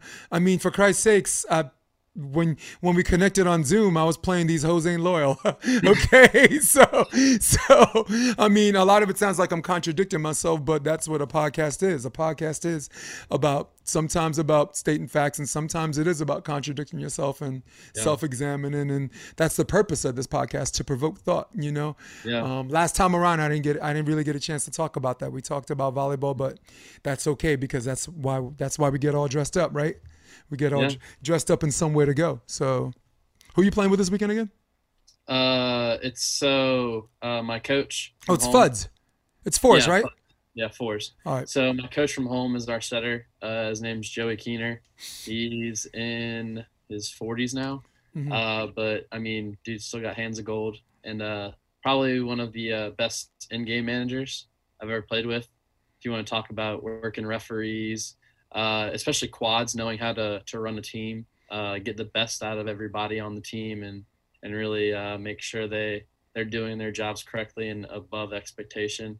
And then uh, it's probably one of the people I'm close with right now. Uh, constantly working with him uh, right now, just uh, practicing every week and stuff like that. And then uh, we got JD uh, playing back row for us basically, and Cool. uh, yeah. Dishing out the dimes. Split and, hits. yeah. Uh, and, Is it and uh, Men's men's fours. Yeah. All right. And then uh, Ian Bicko, who probably isn't like super highly well known name, uh, definitely has uh, increased his stock. I think a lot this year. He's a six eight blocker. Um, he probably has some of the best hands for a big man I've seen at that height. That he can uh, he can hand set just about anything. And then uh, I just think together as a uh, force team, we're gonna we play really well together because we're all super close. Uh, that's like the uh, four closest people probably that we all have in the uh, volleyball community. So it'll just be a good time. Go out there and uh, and you heard it here first. Beat the crabs. It's gonna happen. No doubt. When you get a chance, say what's up to Jeff. I ta- I talked to I called Jeff on the phone a uh, week ago, and I told him, um, you ever get a chance to train with him? He's he's very very good. He is he's people think he's like, um, a little bit too eccentric for them, but he has a very, I think him coaching himself, just coaching juniors, and then um, just doing these co-op these co-op training sessions has given him a calming effect. Where as far as sharing the knowledge, you, I think you can learn a lot from him if you if, if you just uh, train with him a couple of times. But definitely say what's up. All right, Yeah. your what what's your club? Your your um your your your is it a beach club? Yeah, it's a beach club. What's the name? Uh, What's the name of the club? the, the name is Premier Beach Volleyball. Uh, oh, Premier. Okay. Yeah, pretty uh, simple, pretty vague, but I mean uh, that's kind of it's just like what we strive for. I mean, uh, me and Joey, Joey mostly, uh, he's like the brains behind the operation. He's just I'm just the uh, the puppet that he gets to uh, to toy around with and uh, and get to uh, try different things, um, basically. But uh, he's uh, he he really is focused on on excellence, and uh, we we've got had our, the past two years we've had 20 kids go play Division One volleyball uh, or 20 Good stuff. uh, beach volleyball. 20 kids out of Not bad. Louisiana. Not bad. That's that's really incredible. Well, that's And, uh, astronomical for uh, Louisiana. So yeah. So um, I mean that's just really what we strive for, and we our our goal is to uh, make sure that every kid that comes to our club can uh, play at the college level if they want to. I had um recently had Oz Oz Borges on my podcast Mm-hmm. um, this morning, in fact, and we're we he's younger than me, but we come from a very old school set where we had this conversation about the wall, that freaking wall. Basically, he's from Cuba, and me, the way I was taught volleyball, I had a bunch of Dominicans and, and and some Russians here and there. You know, different population in New York, different immigration, and you weren't. We had a general rule: you weren't allowed to take the court unless you could take care of first hit. Mhm. Meaning first hit, meaning eve That and free uh, ball, down ball. You so you could be tall because a lot of people, oh my God, you could tall. You know, I'm going to teach you how to hit middle, and we'll work out the other stuff later. No, no, no, no, no.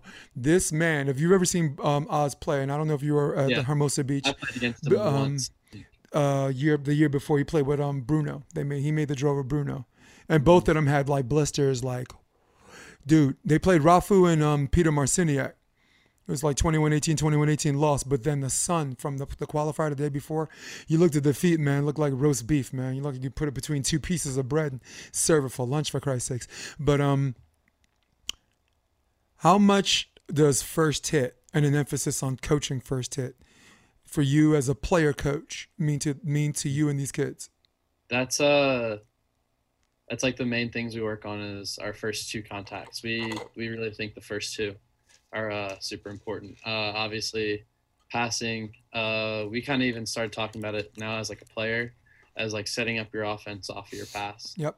um, so it's not even just okay we're going to pass this ball into the same spot every time it's okay um, i'm seeing this i want to give a different look so i'm going to change where my pass is at in order to give that different look. And it's still controlled. It's still a good pass, but uh, we're basically controlling where we want to set our offense up from based off of our pass. And that's how specific we want to be uh, when we're passing. We, we basically, so we'll take a cart, uh, like just like a small ball cart. And if, if we're not passing like 50% into the ball cart, then it's not good enough. And um, we just, and we've even, um, I can't I can't fully give out our secrets, uh, but uh, but we're we're working on a system right now uh, for next year that we want to um, start playing with a little bit, so we can uh, really hone that pass in, and whoever my partner will be, uh, we'll run that system, and and, and it's going to be really fun. Because I don't know if you've seen, uh, and it's not even a secret anymore, but I do jump set a lot. uh, and Yeah, that's uh, that's a European thing. yeah. And so uh, we really are focusing on really using that first contact as a set. And if we can use the first contact as a set, then uh, we're kind of we're almost starting to to create an indoor offense where there's multiple options on every play. Uh, there's different things that can happen, and I think that's kind of where the game is going. And uh, we just want to be ahead of the curve. I'm already ahead of the curve. This podcast is called The Option, my man. Yeah. um, um, as you know, I'm a club coach with Endless Summer. So, and there's nothing more gratifying in the world than knowing, you know, you find your ways, you, you find your way to for girls to to get commitments. You know, because we have a small group, 22 girls, but we lead the nation in commitments per capita. We had 8 girls, four, three going to USC, one UCLA, two Long Beach State, one Grand Canyon, and one um, um, Arizona.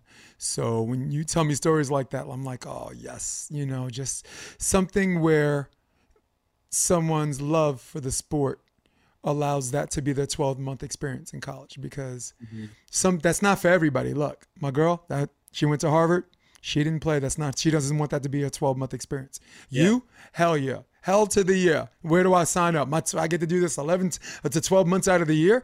Me? Yeah, at, th- at that time, sure. How You do I know? do it? 13 months. Yeah. That's what we're saying. I want to do it 13 months out of a possible 12. Otherwise, I'm not interested. what else you got? So, well, the reason why I'm asking that is because we have seen, and I'm only going to use, I don't want to be too all over the place, so I'm just going to consolidate this discussion to women's and girls volleyball. In 2019 alone, consolidating it even tighter. Mm-hmm. I'll, I'll go even tighter than that. Hermosa Beach, 2019. You had Maple and Kraft finishing fifth, Fif- 15 and 17 years old. You had the Norris twins qualifying, finishing within the top 10, I think for ninth, either ninth or whatever. You had Chrissy Jones, who just, you know, just graduated the Todd Rogers um, uh, School of, of, of, of Intellect and Physicality. That's uh, Cali Prep, uh, Cal Poly. yeah. Uh, by the way, the most talk, the least talked about high level player in the AVP. I, I bang my fist. Why? Why are we talking about this girl? You know, and then this social justice thing too. An African American girl who's doing her thing. She made the semifinals Yeah, it was on in Hermosa yeah, Beach. Her and Muno, Muno and Jones made the semifinals. You know, uh, my boy Rob, his girlfriend played her in the qualifier in the first round, and Mm-hmm. Chrissy and Muno won 21-9, 21-5. and I was like. I was like, damn, Miranda, I thought, you know, she told me she felt good about going into this tournament. What the hell happened? But then you saw what happened. The girls that played them made it all the way to the semis. So, you know, both both things turned out to be true. Now here's my thing. Here's my question to you. What's changed from girls ages 22 right now? Let's just say 15, 16 to 22. And the girls right now who are 22 to 30 Mhm. That's made this Uh, group of girls just just say just take over. I mean, I think it's the uh, the dedication at a young age, basically. Um, they they basically are changing their their interests from indoor to beach at a younger age, and they're they're Right. getting those reps at a younger age. So They're not more- splitting time anymore, right? No, they're, they're more polished as a product going into college. So like, probably like you have some of these kids like 18 years old that if they they they trained all that time and that's why there's 18 year olds that are beating up grown women because they've already dedicated probably more time at that age than the older women have to beach in their entire lives. Yeah, you got 16s getting their triple. I see some adults in like these local CBVA tournaments. Oh, how you doing? Oh, I'm doing good. Just got the shit kicked out of me by by a 15 year old. How about you? you know, um, I agree with you. I co-sign. It it, is a result of girls uh, making led decision to take their talents to the beach hmm and not split the time from and the beach. Almost some some, like you said, exclusive. Hot turkey, not cold turkey. Yeah. What then? Also, the common denominator is beach volleyball became an NCAA sport. Becomes an. NCAA sport. Now all of a I think sudden, that's all- all- also why I think that they changed the split time to the full time. It's Yeah. because they recognized that there was an area where they could go and take an opportunity and use it. So that's why they started yeah, doing it. get another scholarship opportunity. Yeah, my boss, my program director, her daughter was the shortest player to get a, volley, a beach volleyball scholarship at five three. She went to U of H, and then um, she she just transferred to FIU. I guess I don't know, it's playing time and and I like the head coach, but um, my boy Evan Soberstein, Sober, Soberstrom's not exactly the easiest guy to play for. Um, Yeah. but I like him a lot. I like his style. He's old school. But I, that that's where I think you're right, and this is why, and I love it. You know why? Because all of these girls that are walking around, you know, ages 22 to 30, acting like they're the best thing that happened since fucking Coca Cola, um, have to re-examine their game. Mhm. You have people that are going to these these qualifiers year after year after year after year. And maybe they make the draw here. Some of them never make the draw. And then you got these girls, the Norris twins, made the draw. Boom. Did it again. Made the draw. Oh, Hermosa Beach comes around. Made the draw. Oh, wow. They got draw points. How did that happen? So I think I'm very, very glad. uh, Just from the women's perspective, because we could talk about men's in a minute. Um, I'm just very glad from the women's perspective that there's a, this generation of girls bringing up the rear that is telling telling them shape up or ship out. Yeah. Damn, I'm cold tonight. How's that? When are we just talking about Jesus 20 minutes ago? and an hour before that, these hoes ain't loyal. So um um let's move on to the men, right? You got guys, and we know who they are. And I hate to be like, I ain't gonna need knees. Um, but I'm not, because they know who they are. You're in the qualifier, you're getting closer. You're in the qualifier, you're getting closer. You're getting you're in the qualifier, and now some people are stuck in that second and that last round or that third and that last round doing a running man running in place and then along comes this kid miles partain makes the main draw 2017 at 15 years old his Yeah. brother is 17 so that's that's not just one kid being carried by an Yeah. adult that's that's two kids not even in college yet um, i think marcus is at ucla now and both. guess uh, is Miles is gonna be there, just too. started there as well. yeah. I know Marcus has got good hands. I don't know if he's going to set a play outside, but his brother's got pretty good hands. Um, and I like that. The that's a very small example of some of these these these teams that know that they have to do something different. Think about it. All the um the first time they made the draw, they they beat Matt Martyr, uh, Matt and Matt. Does Matt Martyr jump higher than both Partains? Yes. Has he been playing beach longer than him? Yes. Is his hands nicer? Yes. Does he block? Does he does he pe- better better penetration? Yes. Does he hit better than both of them? A shit ton better. Why am I losing 2-0? Why am I losing 2-0? It's, I'm asking. I'm, I might be asking you, but I'm asking myself as a rhetorical question. Uh, 'cause but I want you to take. I mean, I can't do all the talking here, man. I got to give you something. It's because of know? their first contact. Um, I mean, they they perfected that that option system that we were talking about, Yep. um, and kind of what I'm working towards as well. Big up to Uh, Jeff Alzina, man. Yeah, and uh, I I really feel bad because Marcus is obviously he's just dealt with a ton of injury issues.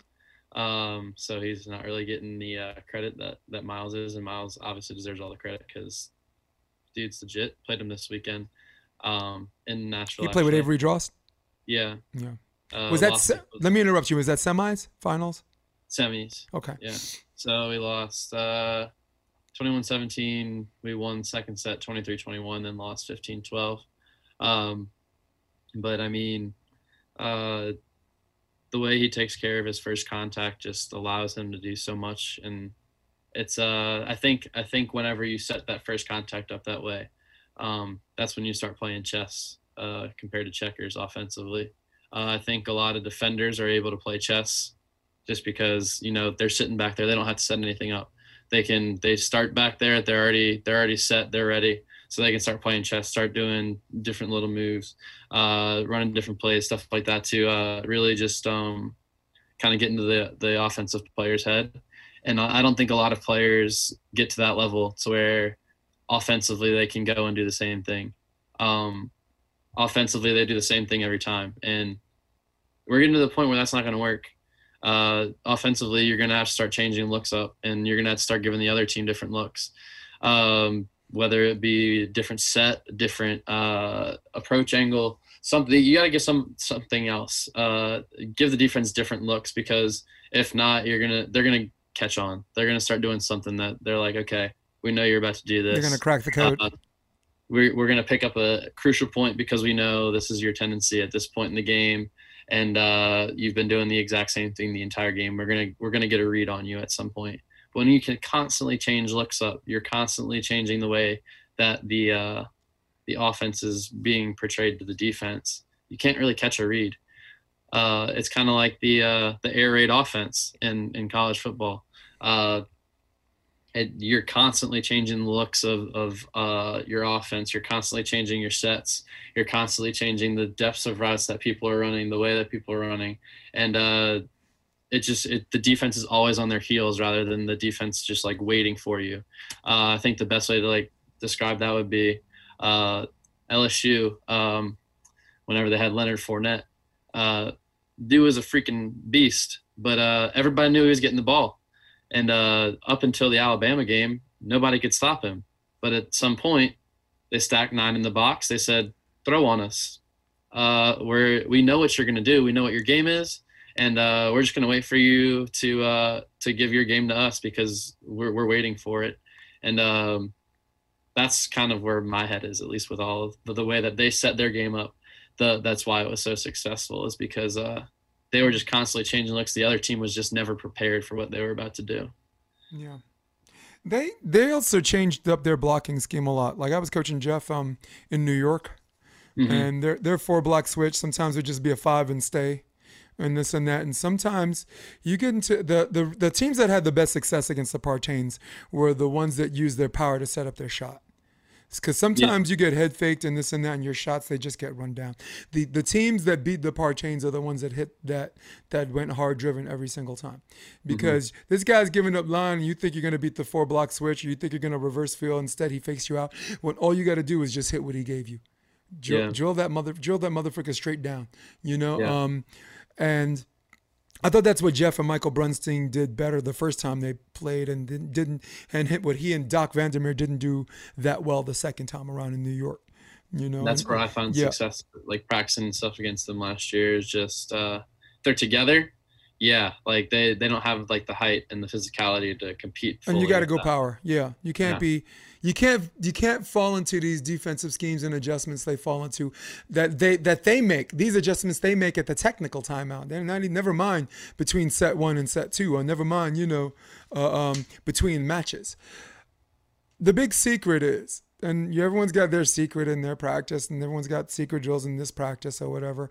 Um, I had a bunch, but if you listen to my podcast, all of my secrets are out because I think in order for the sport to be good, I think everybody should have video and everyone should know everybody's secret because this way your style and your game is ever changing.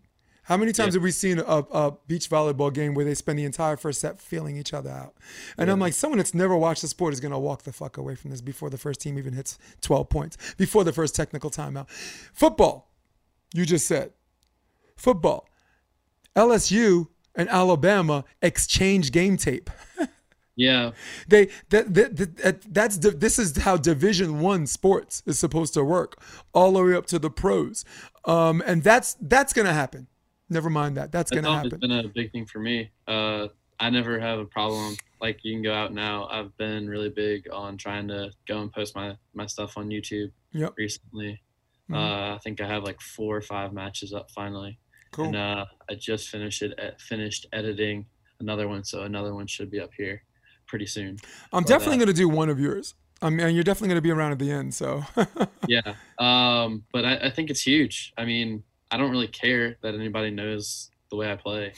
Uh, and I think that kind of goes along with what you were just saying and the fact of your game's ever changing. Like the the film you just saw from two months ago isn't going to be me. Going to be a little bit different version of me. I'm going to have some kind of different look. Uh, you're never stagnant. Like, do you really like? Okay, this is what we did, so now we're comfortable with that. I don't think if you really, really want to be a great player, you can never be comfortable with what you're doing. There's always some kind of tweak you can make. Uh, I mean, you can even look. I mean, Norway is like the most unstoppable team on like the earth right now. and, And- Mol's got a kid brother, boy. Yeah, Mol's got a kid. and Anders Mol's got a kid brother coming up. Sorry, go ahead.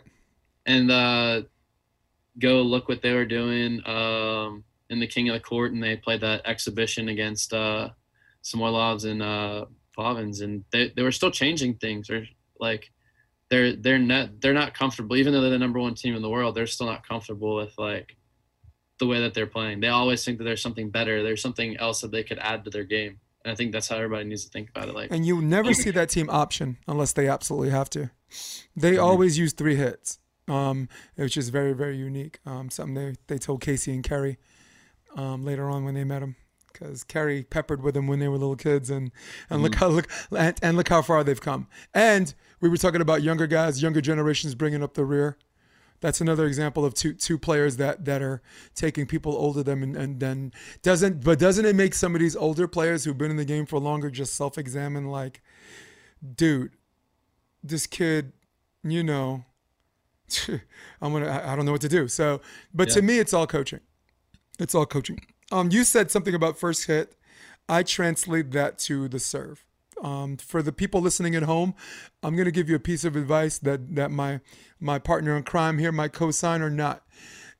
Indoor, the thing that divides double A from open are the middles.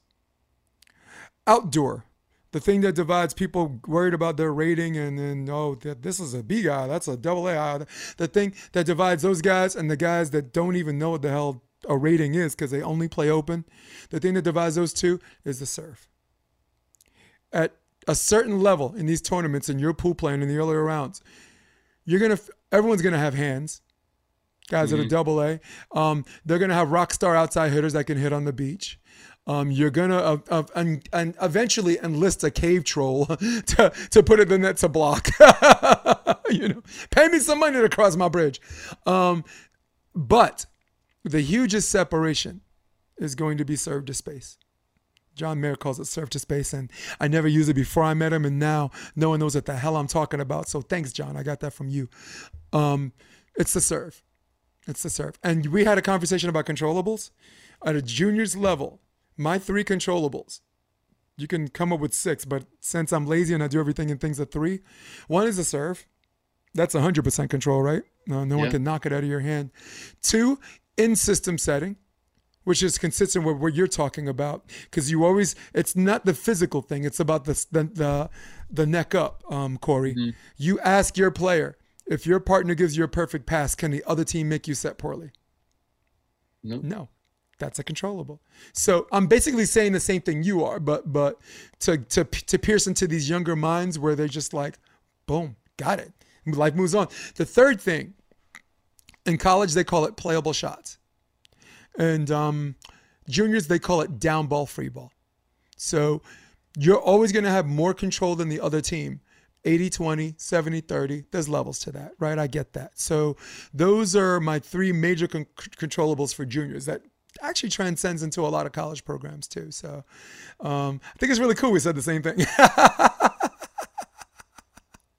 oh my God. So, man, who are your Saints playing this weekend? Who do we? Oh, we're on a bye week this week, actually. Yeah, Buffalo plays Monday night. We got house, dude. We got punked by Tennessee, man. I didn't wear the hat. It's uh, it sucks because well, actually no, I don't even know what I'm saying. Well, Devin Singletary had a t- terrible game, but uh, Stefon Diggs still had a good game. That's all I care about because I got I got them on my fantasy. on fantasy. S- Where did Singletary go to the college? I don't, I'm trying to remember. You might be young enough to remember. He's he's second year right now. He's a rookie last year. See, I'm really Hmm. good with this stuff usually too. Yeah. I can't think of where Singletary went. I think it was a smaller school, probably. I had to be. Cool. So before I go, I wanted to have a little fun. What's you probably get into a routine on certain foods you eat the night before a tournament. What do you eat the night before a tournament? What what feels like a normal night when you have this? So uh, it's gonna be a little interesting, probably to most people. But if it's possible, uh, it's usually for lunch. I'll have it. Uh, I try to have me some Popeyes fried chicken uh, before before a tournament if I can, because I mean, you can't you can't take the southern person out of can't take the southerner out of the southern guy. Um, but I love me some Popeyes fried chicken. Uh, I usually have that like for lunch, um, and then I'll probably usually eat like some pasta or rice and like some grilled chicken and stuff for dinner. Um, and then I'll usually get some body armor uh, into my system. That's kind of usually what I use to hydrate uh, the body armor lights. Um, and then You do that the day night of- before? yeah, all Okay. night, all hydration night before. Okay. Um, I'll drink a ton of water during the day, a little bit of uh, electrolytes um, on tournament days. And then I think one of the things that's been the key to my success, actually, when we talk about these pacing out in tournaments and uh, goes really unrecognized, um, gummy bears before every single game. So if you're listening at home and you're worried about uh, tiring out in tournaments, Got to get your vitamin K on with the gummy bears. eat a uh, handful of gummy bears before each match, and that's been the key to my success. Dude, everybody, I hope you're listening. This man is spilling all of his secrets, okay? We're not trying to abuse this, all right? Popeyes is a real thing, dude. Mixed martial artist Derrick Lewis now is, has Popeyes for life. He went on a post-match interview and says I- and said, "I want to fight Daniel Cormier because he disrespected Popeyes." Which is crazy. so Daniel a day later, Popeyes gives him Popeyes for life. Popeyes like that? What's that? I said Daniel Cormier is a Louisiana boy. How's he disrespecting Popeyes? No, it like was a that? joke. It was a joke. He, they know damn well Daniel Cormier, you know, only ate a salad. Only ate a salad to make light heavyweight. He's like, dude, I ate a salad. I never had a salad before. when he decided to go from the heavyweight, you know, um, because he was part of Strike Force heavyweight division, and then UFC, he wanted to pursue the light heavyweight title. Plus, uh, Cain Velasquez is in his camp, was the champ, so he wasn't. He wanted to be the champ. He's not going to fight someone from his own from his own gym. So Yeah. um, that's that's a code for them. That's a bro code for them. So, but he's like, dude, I had a salad. but Derrick Lewis for saying that got free Popeyes for life. Dang, I need to do that. I didn't know you watch MMA. On You watch Prime, That's what MMA? I need to do. I, I need to shout out Popeyes on Amazon Prime. You watch MMA? Yeah, I uh, actually the the so was it uh, probably like a month ago now. Dang, already. Yep. Uh, was that fight with Izzy and uh, Ooh, yeah, and Costa. Man, he He- got schooled. took him to town. That was I love watching that match. Ooh. You know the cool thing is, at some point we got to start listening to Israel Adesanya. He's the black. He's the black mystic Mac. He says he's gonna do something, and there's a way he wants to do it, and and how he's gonna finish the guy, and everything he said that he was gonna do, which I thought he's gonna win, but I laughed at the way he, at how he's gonna. I'm like, all right, come on, let's be real. You're just trying to get in his head. You know, Yeah. I I thought he's gonna he's gonna win a five round decision because Costa carries so much muscle. Like muscles need oxygen, and and when Costa comes after someone and he and he he loads up all the time. You know, he doesn't he doesn't really pick his shots. Eventually, right? The the blood. You know, eventually you're gonna tire yourself out, and then when you got no hands up, Adesanya's gonna kind of do this and you know, bam, just you know, knock you out. So yeah, good match, man. We got one coming up this weekend, Korean Zombie against I'll be able um, watch it. actually. It's on Ortega, Brian Ortega. Yeah, Ortega lives here. Oh sweet. Yeah, when I sing karaoke, I see him all the time. I go to Hennessey's um, on the pier Mm-hmm. to sing karaoke on Monday. He rolls up in his skateboard. You know, I bought him a drink one week. One week he he, he remembered me, bought me a drink. Um, he is as tiny as you think he is. But like if you look at his face, like someone you see on TV and someone you see in real life, he is that larger than life presence, like the face and yeah, man, good human being. He's very much like you, like in a sense that like you don't care like if someone's the number one player in the world, you don't care how much money they make. You don't care um, how many likes someone has on a social media account. You care how someone treats people and someone how, how someone treats you right then and there. Um, Yeah. So take I'm taking you and I'm shrinking you about 10 inches shorter, put you on a diet, grow your hair into a ponytail, and you um he's the he's the Evan Cory of the West Coast. He's a cool dude, man. He's uh, man, I mad respect for that guy. And I like and you listen, nobody's gonna cheer against Zombie either, right? The real winners are the fans because you know they're gonna come bring it. So, Mm-hmm. and um, I think next week we got um a big one. We got Khabib and um Ooh, that'd be good. and Justin Gaethje. That'd be good. Yeah. I am here to smash you. I, I'm right. Why you break bus? I'm here. Just send me text. Send me location. Why break bus? You could actually pass for Russian if you were in Brighton Beach. All you got to do is come and say absolutely nothing. They'll think you're Russian. yeah, because uh, Brighton Beach is predominantly Russian, and um, the most talented beach volleyball players, um, the Russian ones, live there.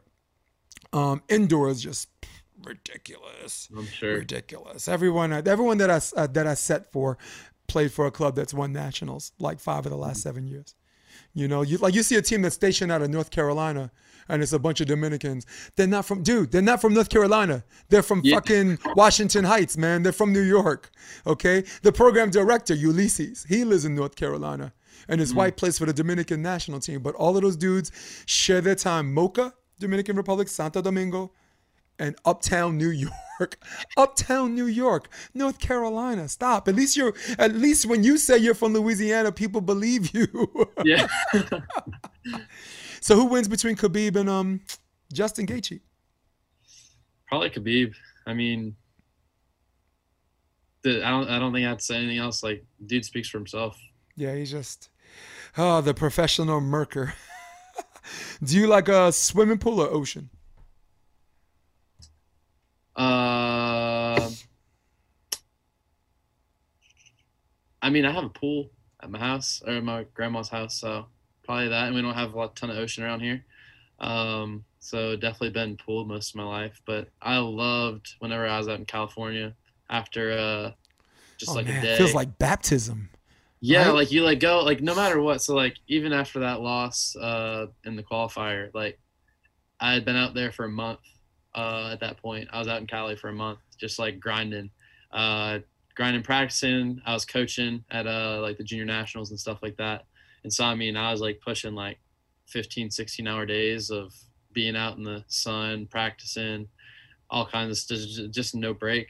And uh, that was like my last like day there, and it's like man, like I was so drained. And then I just went into the ocean and it didn't matter. It's like everything just like revitalized. Yeah, I love nationals in the summer in Hermosa Beach. I love those cats from Six Nine too, man. All all of those guys, you know, they're a little rowdy, but at the end of the day, we all got we all go out drinking together. Um, I forgot that guy, the beard. He has like a beard and white hair. Oh Um, yeah, the dude's I, I just have no straight up hobo, man. I know who for sure he is. So I'm, I'm gonna tell you a story before we go. First time I met that guy, right? Um, some of my girls from Menlo Summers like, Coach, then that's the net's high. So I'm like, all right, let me check it. And me as a coach, I have a chain in my bag, so so I'm checking the net. I notice it's high, and, I, and you know, I, and I bring it down to the chain, and this dude comes up to me, white beard, looking, you know, looking like he, I don't know where the fuck he came from. He's like, why don't you mind your business, okay? It's not your place to do something like that. And I just went, and I said, dude, I said, I'm doing my thing. Do I mess with you when you picking in them trash cans? No, I do my thing. You do yours. How about you mind your business? You know, I, ju- I went straight up New York and the guy's like, I'm here all day. And I'm like, I'll be waiting.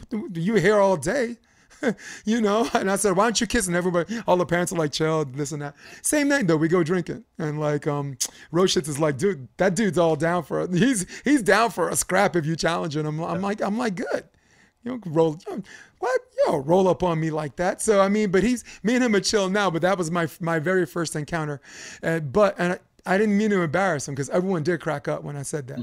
I'm like, do I mess it with you when you when you taking trash out of the out of the trash can? No, this is what I do. That's what you do. Do your thing. I'm gonna do mine. So I was like, how about that? I, I went straight Brooklyn. I said, how about that? So, but man, he's um, I under, my understanding is his heart is as big as his head. Um, he coaches with his heart in his sleeve. The kids love him. The um, the club as a collective whole, um, the respect they have from him, him is profound. And and for me, I don't know. I got a new summer drinking buddy. Anytime he comes back, man, I really I like the guy. Sometimes you got you know, sometimes you got a war with someone to like him. you know, right? It's probably your best friend you grew up with. You probably had to fight him first. Yeah. He's like, nah, Jay, that never happened. I'm cool. Uh, nah. a little bit. A little bit. All right, one more thing before we go. During this COVID time, I'm not going to ask you any social justice people. As if you saw the last ten episodes, I had enough. I had enough people. I mean, dude. First mean, of all, that's what- eight. First yeah. of all, eight of my last twelve guests were African American, and I was looking for more African American to speak on this. And Fallon, Fallon Fanoi Malawana, pretty Mm-hmm. much just she broke her silence and just closed up shop. What were you going to say? Sorry. I mean, I was gonna say like my my best friend's African American. So Mhm. like if we were if like I, I have people say stuff about it all the time, but it's like uh, I don't, I don't think we can put ourselves in that shoes, especially like in- being Mhm. in the South. Uh, Yeah. There's there's a lot of uh, division on it still, Yep. and um, I mean that's that's all I have to do is just say Yeah. uh, well, like like like how has Jay like felt in, in his life because of this, and like it changes your thought process a lot. But that's um, that's the right way to go. You, yeah. if you want to know how a black man feels, how about you defer to talk, having a conversation, right? You didn't yeah. get together with your white friends. All right, boys, this is what we're gonna do about this black problem. no, no, no, no, no, no, no, no. Dude, my mom's African American. Okay, my real father is the only white guy in my family, and I never even met him. I don't even think I saw a white guy till I was eight years old, where I grew up, Flatbush Avenue. Um, but I'm also a white whisperer. Like or no, I'm sorry, I'm like a, a, a undercover brother. Because a lot of Mm-hmm. people don't know I'm half black. So I could sit at the table in a conversation and like people that don't know I'm black, if they're racist, I know right away. It's like, damn, did you see what happened in Portland? He says, now these, now these, you know, now these black people get to think, they, they get to think they can do whatever they want to do. And I'm just like, Oh, I'm like, and I'm like, you don't say. No. You know? I mean, cops wouldn't arrest them unless they did something wrong. Silly me. know? So, so I've been I've been an undercover brother, really seeing because they say the old saying is you, you're your true self when nobody's watching. yeah. And boy, have I got a story, a bunch of stories for you off camera. For now, you have to be starving. Do you just came from coaching? And I I'm sitting here eating like, chicken I- chicken wings in front of you. Hmm? We're all good. All right, cool. I actually had some ribs right in between coaching and this. So during COVID, um, I'm gonna give you a recommendation, but what's like um it- on the rare occasion or the the big um the consistent occasion you watch TV? Is there a particular box set or uh, or a series that you broke yourself into um to to sweat out COVID? Uh, I mean, I busted out some Disney Plus. Okay. Uh, I did Schitt's Creek. You ever heard of Schitt's Creek? I have heard of it. I haven't Yeah. watched it. Um, I'm Sorry, not.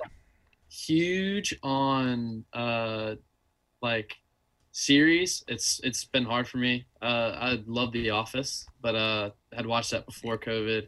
Um, during COVID, I actually I don't know if anybody you know Boy Meets World. Yes. I, I busted that show. You caught up on the show when I was a kid, and so I just busted that show out because I just love that show so much. And then um, I'm big into documentaries, so uh, maybe not so much like series, but I I watch a ton of different documentaries. I love documentaries. Me too. Me too. Well, my favorite uh, series was The Wire. Baltimore Police Department drug dealers drug. So I was just gonna give you a recommendation. Um, it's got a little bit of everything. It's five seasons, and from from the pilot on down, it, it just generates and, and magnetizes and galvanizes uh, interest. So, uh, Band of Brothers, only because I'm biased, I'm infatuated with World War II. Um, I'm a vet. I'm a Gulf War vet, and my grandfather, father side, served in the Navy, World War II. My father, Air Force, Vietnam. My kid's sister, two tours in Afghanistan. You know, young sister. So I'm a military guy, but Band of Brothers is one, The Wire is the other. And Schitt's. Creek, um, the the format is set up like The Office, hmm like comedies that don't have a laugh track.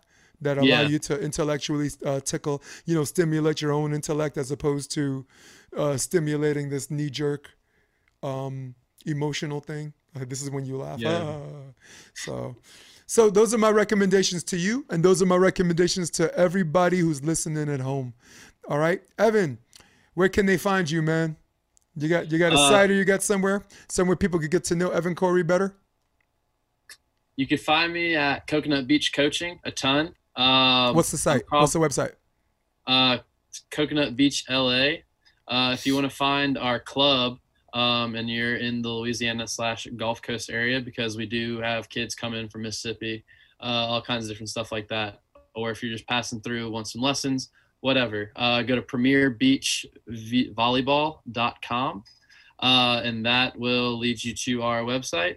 And then uh, if you want to find me personally, uh, I'm probably actually about to start doing some clinics, hopefully uh, around the country. Uh, I've had some talks recently, and I'm open to that if anybody is interested. And you can just hit me up um, on Facebook, uh, Evan Cory, and then on Instagram at Evan Cory Volley. No doubt. Cool, man. Hey, that's all I got. Evan Cory might love you guys, but me, I had enough of you. In fact, I can't stand you. For all of you at home, for all of you watching this on your iPad, for all of you watching this on your iPhone, for all of you watching this on your desktop, who runs the world?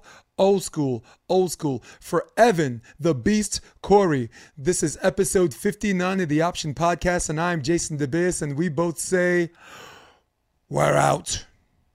Come check out the Option Podcast on OptionVB.com. It's also available on iTunes and Spotify and on YouTube under the NY Varsity Sports handle. You're going to love what you hear.